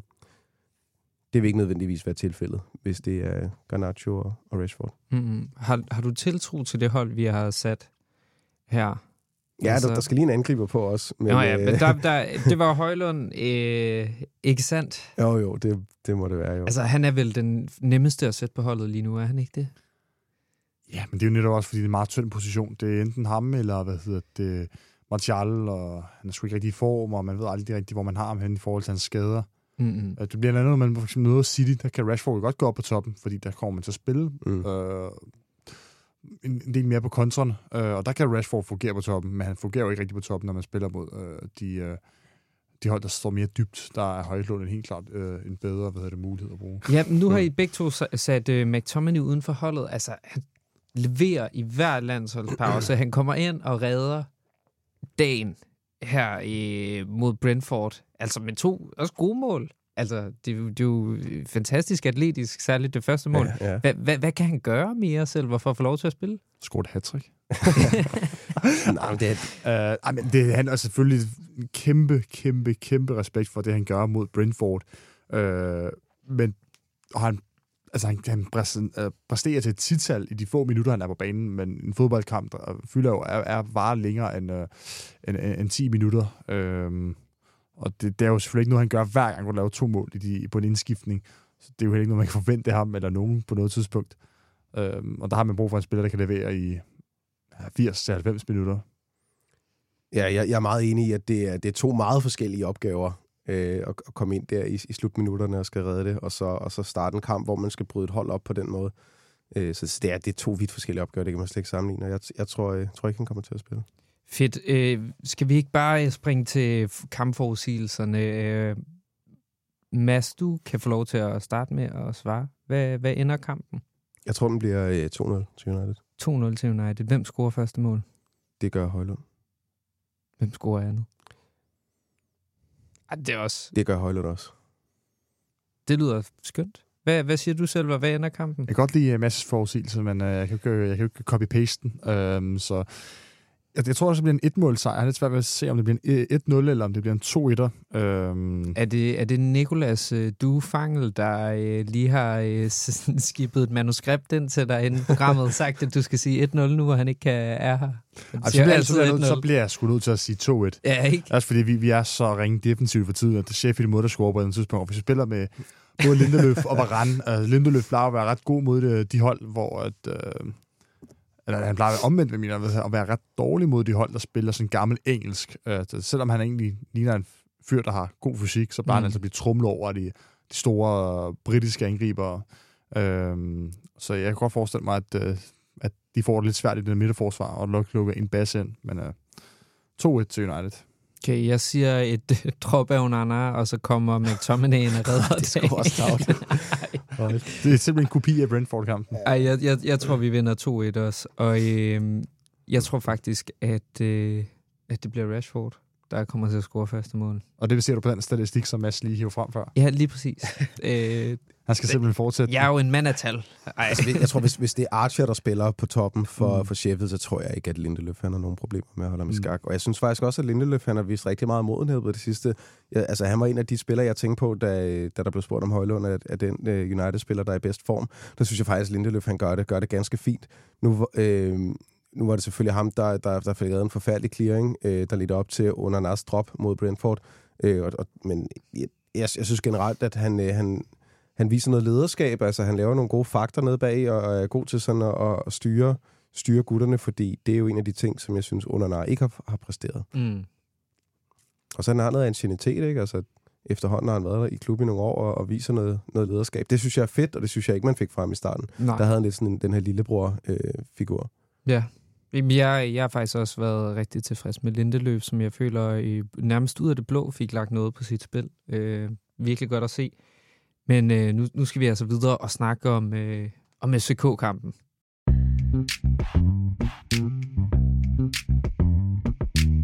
Ja, for vi skal, vi skal selvfølgelig til Champions League-kampen, som er på tirsdag, så vidt øh, jeg husker. FCK Manchester United, en dansk, københavnsk fodboldklub mod vores kære røde djævle. Jeg synes, øh, jeg synes godt nok, det er, det er fedt. Jeg synes, det er spændende. Men jeg har også et stærkt minde fra 2006. United tropper op i parken med legender som Rooney og Solskjaer, Cristiano Ronaldo, Vidic, Van der Sar. De taber 1-0 i parken. Det er så heldigvis ikke i parken, de spiller på tirsdag. Det er Old Trafford. Der gik det lidt anderledes. Sidst de var der, der vandt øh, United nemlig 3-0 øh, på et fantastisk øh, langskudsmål af Scholes, og så sådan et øh, underligt øh, hælsparkmål af, af John O'Shea. Øh, og så et enkelt mål af Richardson, der, der jo aldrig fik den store karriere i Manchester United. Men så vidt jeg er informeret, er det den eneste gang, de to hold har mødt hinanden i, i, i Champions League. Jeg tænker, at vi hellere først som sidst må få på plads, øh, Mads. Hvem holder du med i den her kamp? Øh, når jeg sidder i den her stol, så skal jeg selvfølgelig se United. Jeg synes, det er svært. Øh, jeg, jeg ser den som, øh, som fan af begge hold, må jeg ærlig indrømme. Nu skal du ikke sige noget, der får dig problemer på Østerbro. Nej, Det, øh, nej, nej, men jeg skal heller ikke sige noget, der får mig problemer. Jeg, ej, jeg, jeg skal også lade mig give sådan en politikersvar. ja. Øh, nej, jeg, jeg holder jo rigtig meget med begge hold. Jeg, øh, jeg har sæsonkort øh, til FCK og, og tager ind og ser alle deres kampe, og er der også til Champions League-kampene.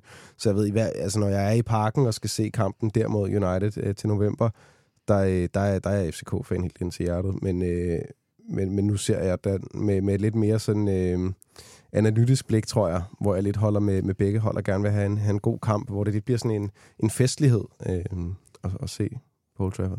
det er okay. Det, du får lov at slippe med den. Ja, tak.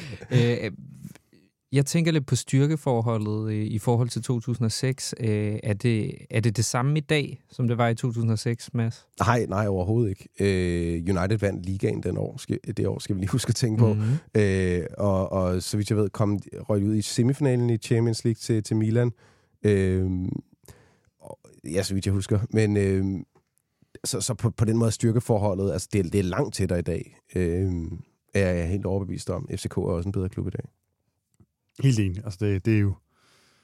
Det rykker sig begge veje. Øh, negativt for United, mere positivt for FCK, der er blevet... Det var jo FCKs første Champions League-gruppespil nogensinde. Det, den erfaring har det jo øh, taget med sig siden den, og har været i gruppespil flere gange, så det er jo lige, lige pludselig en, en erfaren europæisk klub. Dengang var det jo bare, som du selv sagde, en der, vores danske københavnske, eller en dansk københavnsk klub.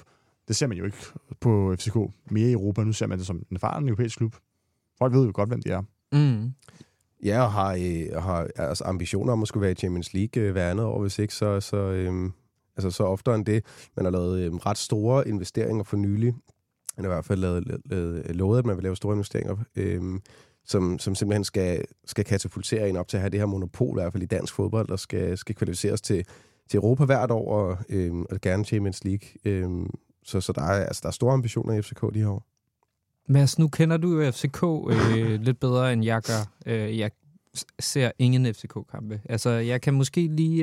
Øh, jeg kan fristes i parken, hvis de spiller mod Silkeborg, hvor jeg er fra. Men, øh, men ellers så ved jeg altså ikke meget om det. Øh, Er, er det, Niels, er det ikke noget med, at du har spillet over for øh, både Dolberg og, øh, og Robert Skov? jo, den er god nok. Ja. Det er mest Stolberg, jeg har fået tæsk af i hele, Ah, okay. Ja. hele min ungdom. Ja, jeg men, synes nok, at du siger det af og ja. til.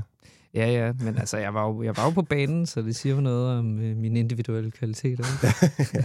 Det er godt med dig. Ej, Mads, men jeg vil gerne høre, øh, nu må du tale til mig, som om, at jeg slet ikke kender FCK. Altså, hvem skal vi frygte, og hvordan spiller FCK? Øh, det korte svar er Næstrup. Næstrup skal vi frygte. Det er Næstrup, altså træneren, da han kom til... Nå, det er træneren. jeg, også, jeg, synes, jeg synes, er det ikke træneren, der hedder det?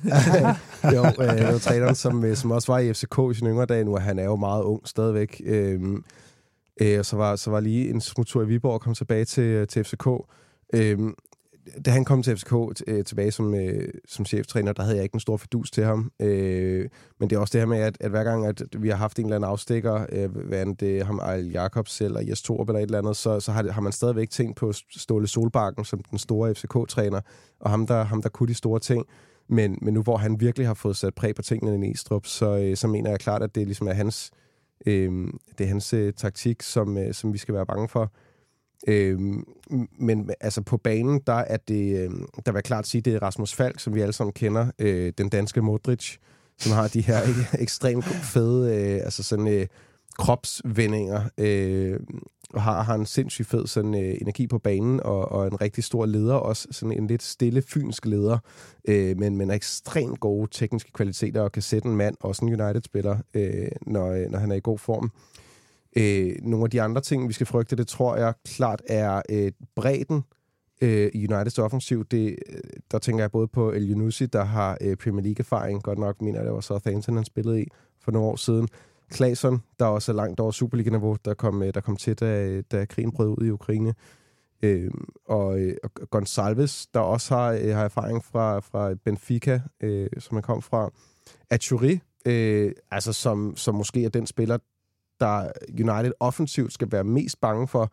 Han kan om nogen sætte en mand og lave nogle rigtig, rigtig flotte ting. Øh, han kom til i sommer fra, fra Viborg også, hvor han havde en, en fuldstændig vanvittig pragt sæson, hvor han kom øh, ja, meget bevidst ud af det, ud af det blå, simpelthen, og bare lagde Superligaen ned, øh, og han har virkelig, virkelig øh, lagt på, også efter han er kommet til, øh, til FCK. Og så, øh, og så den sidste offensive spiller, jeg synes, vi skal... Øh, ah, der er lige to mere, men, men Rooney, øh, som jeg personligt selv har på ryggen, når jeg er på stadion. Øh, Rooney Badaci, det her 17-årige stjerneskud. Rooney. Ja, Rooney hedder han nemlig, øh, det uden E. Øh, Okay. øh, Rooney Badaci, øh, en, en ung svensker, 17 år gammel, der kom til os, øh, da han var helt, helt ung, og har allerede spillet øh, på, på topniveau, både den her og sidste sæson, og, og, øh, og en af topscorerne også, han laver mange mål. Han, han er helt altså gudsbenået og skal nok komme til en stor øh, liga inden for de næste par år. Og op foran så Jordan Larson, øh, som, som angriber, der er i hvert fald er min foretrukne angriber, øh, som, som øh, i øvrigt øh, søn af Henk Larsson. Øh, Uh. s- øh, ja, en, en fuldstændig fantastisk angriber også, øh, men meget anderledes end, øh, end hvad man ligesom øh, forbandt med, med, med, med Stålbakkens type angriber, altså de her Cornelius-typer, ikke? Øh, han er lidt mere sådan adræt og kan deltage lidt bedre i spillet, Jordan Larson. Øh, ja, så, så de offensive spillere. Siger de her navne dig noget, Selver? Jeg synes, det lyder som rigtig mange angriber på, på én gang. Ja, Jeg tænker, så skal de stille med seks Ja. angriber til den her kamp. Nej, men det er jo Ja, det, ej, det, der jeg, er jeg, altså, jeg, ja, jeg det er kender, jo jeg, bredden, ikke? de, de, de siger mig noget også, fordi altså, jeg, man, man følger da også FCK her og der, men øh, det er ikke, fordi jeg ser den fast. Øh, så der er det er ligesom, der er nok med i din grøft, øh, Niels, øh, at jeg, jeg følger dem jo ikke fast i Superligaen, men jeg ser den gerne, når Mm. spiller europæisk, øh, men Ja. man ser det når for eksempel en gang, nogle, en gang med nogle highlights, øh, så man ved også godt, hvordan øh, de, de, de spiller, de her spillere, øh, Mm. Hvordan de er. Øh, men jeg tænker, det er meget frisk, hvis de, hvis de stiller med så mange offensive spillere Ja, på Old ja. Trafford. Øh, så, så begynder jeg at blive rigtig optimist på Uniteds vejen, at Ja. ja. øh, det efterlader rigtig meget plads til, til Rashford lige pludselig. Så bliver det en sjov kamp for Ja. ham. Ja, jamen det, det kommer de heller ikke til. Altså, det, det er 100% bredden, og jeg ved også godt, at du, øh, du laver sjov med mig. men, men, det, men, men det er netop bredden, altså, de er, altså at de kan omstille sig øh, til, til kampbilledet. Øh, det er noget af det, FCK er rigtig, rigtig gode til, at skifte de rigtige spillere ind, og det er det, jeg synes, Næstrup han er rigtig, rigtig god til. Øhm, men, men det er selvfølgelig, altså, når man kigger bagpå, altså Grabata, der lige er blevet solgt til Wolfsburg, han, han er, øh, tror, han, der går noget tid, før han skifter, så han er stadig i klubben, og så langt over Superliga-niveau, øh, godt nok hentet med Liverpool faktisk. Øh, men, men også, men, men midterforsvaren øh, Dennis Vavro, som også er, øh, som man solgte til, til Lazio for nogle år siden, og ikke slog igennem der, men, men er altså en fantastisk midterforsvar, der er også er Okay. alt for god til Superligaen.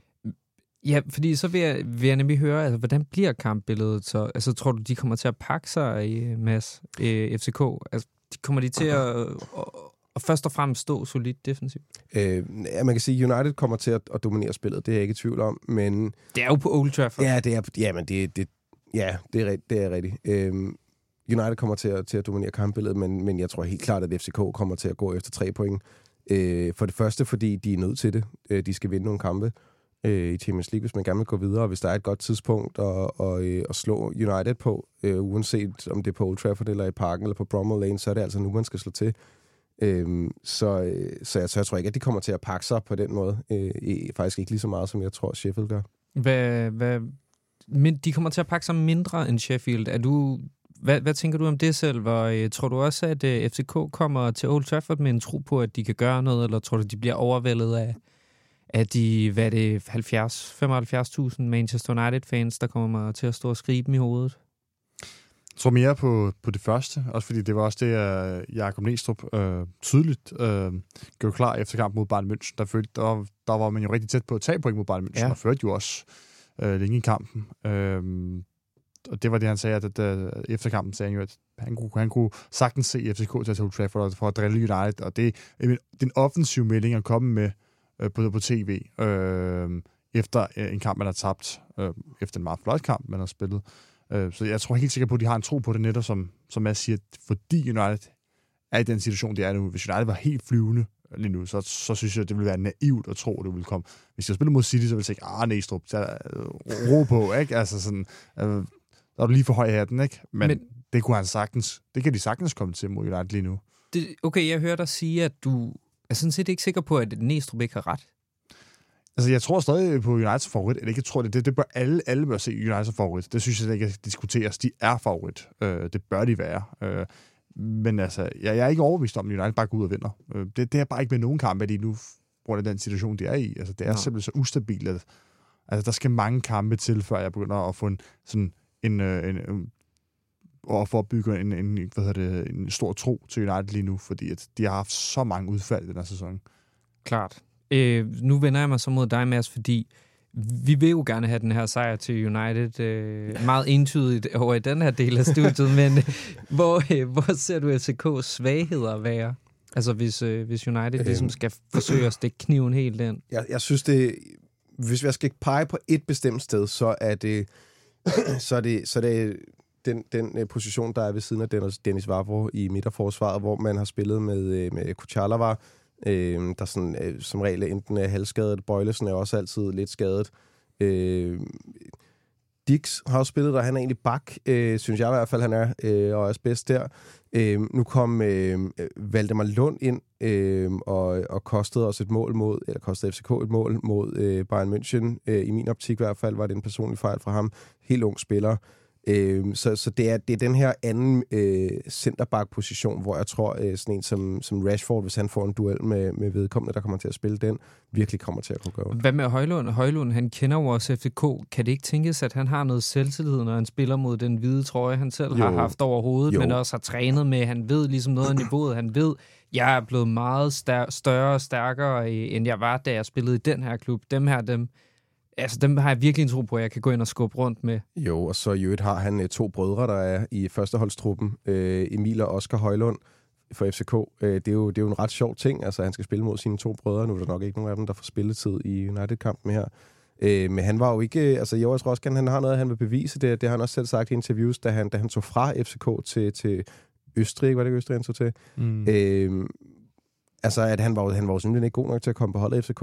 Øh, man fik en rimelig god sum for ham jeg tror, det var omkring 20 millioner kroner, som var, som var ganske udmærket for en, for en spiller. Jeg i hvert fald ikke havde fidus til, som jeg heller ikke tror, der var ret mange andre FCK-spillere, der, eller FCK-fans, der havde. Mm-hmm. Øhm, så, så jo, jeg tror helt klart, at han, øh, han gerne vil tilbage og bevise noget, og, og jeg tror også, at han bliver hyldet, øh, når han kommer til parken.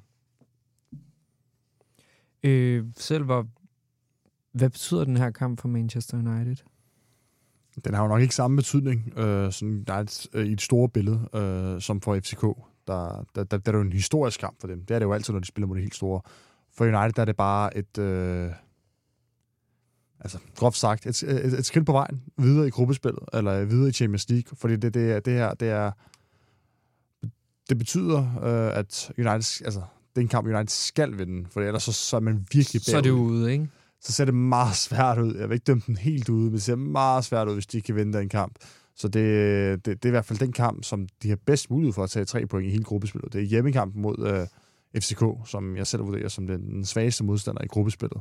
Øh, så den skal de helt klart vinde. Øh, også for at få en tro på, at de kan gå videre, for ellers så kommer de meget bagud i forhold til både Bayern München og Galatasaray. Og det er jo egentlig Galatasaray, man skal jagte, fordi jeg tror simpelthen ikke, man når Bayern München nu. Nej.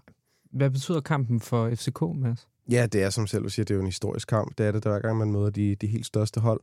Øh, så, så den betyder ekstremt meget, men jeg tror egentlig ikke, at hvis man, altså hvis man ser på FCK's trup og ser og spørger Nistrup, så tror jeg helt klart, at både han tror på, at det kan lade sig gøre, og så tror jeg også, at, at han ser det ligesom ikke som, som øh, altså han ser ikke Champions League som et sted, hvor man er turister, og hvor det er en ære at spille mod de store hold. Der tror han på, at man kan gå ud og slå dem. Altså man, man så det også altså både mod Galatasaray, øh, ude, og, og også mm. mod øh, Bayern hjemme. Altså man, man, øh, man skulle simpelthen have slået Galatasaray, og man kunne nemt have slået Bayern. Det, øh, så, øhm, så, så det er heller ikke, fordi jeg synes, vi skal tage for let på tingene. Altså, United er selvfølgelig favoritter, men, øhm, men, men FCK kommer altså med en stor portion selvtillid. Øh. Yes. Hvis vi skal snakke om det sådan lidt praktiske, øh, er der ændringer i, i forhold til den øh, startopstilling, vi satte her mod, mod Sheffield United? Hvad tror du selv var? Altså, vi kan i hvert fald øh, konstatere, at Casemiro ikke kommer til at spille, lige meget om han bliver frisk eller ikke gør, fordi han har jo karantæne. Det er øh, rigtigt, ja. Efter sit røde kort mod øh, Galatasaray. Øhm, det bliver svært at sige, om der bliver ændret, for jeg tror stadigvæk, det, det, det, det godt kunne ligne det samme hold. Afhængigt ja, også af, om der kommer, nye, altså, der kommer nye skader mod Sheffield, eller ja. der kommer nye skader i løbet af træningen løbende, fordi sådan som andet, ved man jo aldrig nogen, som når bliver skadet, så han kan sagtens komme til at komme, gå ud af holdet. Øh, Shaw skulle være meget tæt på at blive klar igen. Kunne det Fedt. være, at han øh, kom til at starte inden? Det kan også være, at han kommer til at gøre comeback allerede mod Sheffield. Det ved vi heller ikke, fordi der, der snakkes om, at der ikke går super længe. Øh, så det, igen, det afhænger rigtig meget af skader. Øh, og hvis der er nogen, øh, det, der gør det helt gralt mod Sheffield, som jeg dog ikke tror. Jeg tror at virkelig, det, det helt kommer til at dreje sig om skader, hvorvidt, øh, hvordan startopstillingen bliver mod FCK. Mm-hmm. Hvem, øh, hvem glæder jeg mest til at se, Mads? Hvem vi glæder os mest til at se? Ja, på den her bane. Du øh, har jo to hold at vælge fra, tænker jeg. Øh, jeg glæder mig helt klart mest til at se øh, altså FCK øh, Mm. spille mod United. Det, øh, det er den største kamp øh, altså i, i mit liv nærmest. Men er det, som du sagde tidligere, er det Rashford, du frygter mest for øh, kan stikke kniven ind i FCK? Ja, altså, ja uden, altså hvordan det lige taktisk kommer til at tage sig ud, så tror jeg, ja, at det bliver Rashford, der er den mest farlige. Ja, nu prøvede jeg jo at tale Højlund op, men øh, er, er det også Rashford, du ser som vores øh, største trussel mod FCK, Silver? Altså, jeg synes, han er en virkelig dårlig form for tiden, så hvis det ikke jeg, kan, jeg vil ikke uh, sige, at han er den største trussel lige pt. Øhm, der tror jeg næsten, at Garnacho gør mere skade, men jeg ved heller ikke, om han starter inden, og hvor, meget, hvor stor en rolle han kan spille. Men øh, for at svare, hvis jeg, hvis jeg lige må stjæle det spørgsmål, du også øh, stillede øh, Mads, så tror jeg, at den spiller, jeg vil glæde mig mest til at se, det er sådan en som, hvad hedder det, øh, altså Rune Badaci, øh, hvis han får lov til at spille, fordi han har også tidligere været rygtet øh, til, til United, og det ved jeg det var måske stadig et løst rygte, og der var måske ikke noget konkret, fordi han skal lige, men det var før han lige pludselig øh, kunne eksplodere FCK, som man gør nu. Øh, han er kun 17 år, øh, og som man siger, at han kommer til at blive snudt på en større klub senere hen, om det bliver United, det, det ved jeg ikke, men det bliver spændende at se ham på den altså, største scene på Old Trafford. Øh, det var jo nemlig også på, øh, hvad hedder det, mod United, at Cristiano Ronaldo først, første gang, øh, hvad hedder det, imponerede Sir Alex Ferguson. Oh, ja, det var en for- venskabskamp for Lisbon, for, for Lissabon, en venskabskamp, men øh, det var vist, hvor han drev rigtig øh, meget gik med John O'Shea, som næsten ikke kunne trække vejret, da han kom til pause. Ja, det var Øh. også sådan, Wilfried Zaha gjorde for Crystal Palace, ikke? Det mm. var jo også øh, noget med at ja, give den gas øh, i en kamp mod United, og så tænkte Fergie, ham skal jeg nå at have, have over stregen. Ja, det er sådan en lidt uh, anderledes historie end Ronaldos historie, kan man sige. Ja, men måske havde altså Wilfried Zaha havde i hvert fald også vist, at han faktisk var en dygtig fodboldspiller, Ja, han så jeg føler, at, han har på en eller anden måde reddet øh, et, sådan sit, sit skin. Han var Ja, da det tror jeg også mere var United, god. der var problemet. og Ja, det var det og, og måske Moyes, og så var alle de der rygter om, at uh, han havde shagget hans datter og så videre. Det er så passet. Ej, det ved jeg sgu ikke, men altså, der, var- der, der, var, der var, det var en meget kompliceret sag, som der ikke var lige så kompliceret med Ronaldo. Det var en lidt mere smukkere historie. Men øh, du kommer til at kigge med lidt dollartegn i øjnene efter Rooney. Ja, hvis han starter inden, øh, Ja, og det- ellers så... Det tror, det tror jeg faktisk ikke, han gør i øvrigt. Altså det, med, at det er en ting, som der er i FCK. Altså, man har en meget, meget ung trup Mm, generelt. Der er så ret, ret mange unge spillere, så jeg tror også, at, at han vil foretrække at have nogle af de mere erfarne spillere til at spille de, de helt store kampe.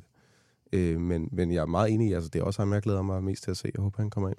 Men det er alligevel, de spillede sidste år, eller sidste sæson, de spillede mod City-gruppespil, der var der alligevel øh, hvad er det, fem eller seks spillere i hele startopstillingen, der var 20 år eller under. Ja, Det, var- det var ret vildt. Det er helt Øh, vildt, så det, at spille Derfor op på den måde, øh, det kan godt være, at du har ret i, at det kan godt være, at han vil køre med de øh, foretrækker de erfarne kræfter på Trafford, men altså, det er også set før, at han kører med de, med de, med de yngre. Mm.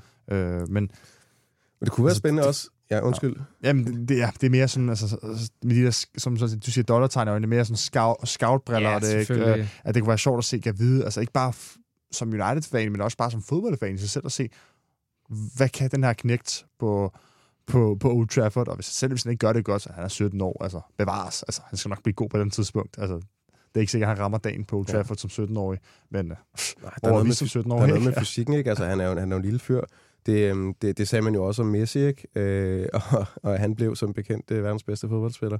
Jo, det, man, Øh, man har sagt det om så mange spillere. Ja, det, det, er jo- det er jo det, vildt, ikke? Så, som man kan sige, FCK har jo både den, den svenske Messi og den danske Modric, så, øh, så, så på den baggrund, der tror jeg altså godt, man, at man kan forvente lidt fra dem. Ja, Nå, men det er spændende i hvert fald. Nu vil jeg runde af her, fordi vi skal, vi skal også til at være færdige. Men øh, vi skal høre, hvad, hvad, hvad I forudsiger øh, om resultatet. Jeg tænker, vi starter ved dig den her gang, Silver. Hvad, hvad ender kampen? Jeg tror, at, øh, jeg tror, at United vinder 3-1. 3-1. Hvem scorer første mål?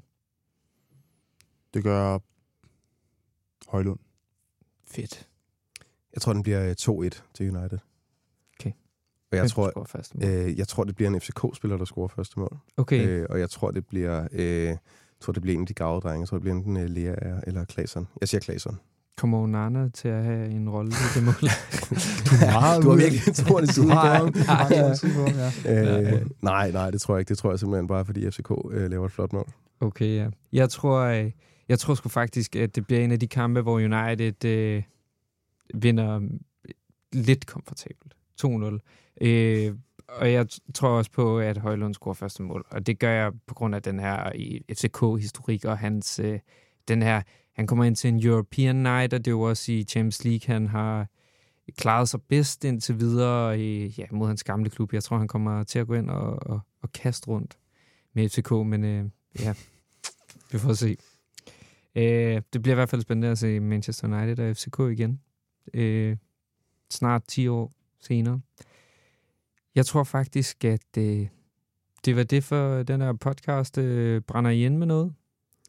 Nej, tak fordi jeg måtte være med. Jeg synes, jeg, jeg, synes, jeg har fået rigtig taletid. jeg, det er bange for, at vi alle sammen har. Ja, ja. ja. Øh, jeg skal i hvert fald sige uh, tusind tak, fordi I har været med, uh, også selvom jeg ikke holdt, hvad jeg, hvad jeg håbede på at holde, nemlig at, at det skulle blive mindre end en time lang. Men uh, sådan går det jo. Der er masser at snakke om, og det er jo også bare fordi, at I har masser af fornuftige ting at sige. Tak for snakken i hvert fald. Selv tak. Selv tak. Til jer, der lyttede med, så vil jeg bare lige huske jer på, og så lytte med i fremtiden. Men jeg vil også minde jer om, at I godt må skrive til os. Øh, I kan komme med idéer, eller bare sende os feedback. I må også fortælle mig, at jeg har vand i hovedet, fordi at jeg ikke ønsker at se Manchester United blive til en diktaturstat i Mellemøstens hobbyprojekt. Alt er okay. Vi sætter pris på alt, hvad I har lyst til at dele med os, så længe tonen er, er nogenlunde. Til allersidst er der ikke andet at sige end Come, Come on, United! United!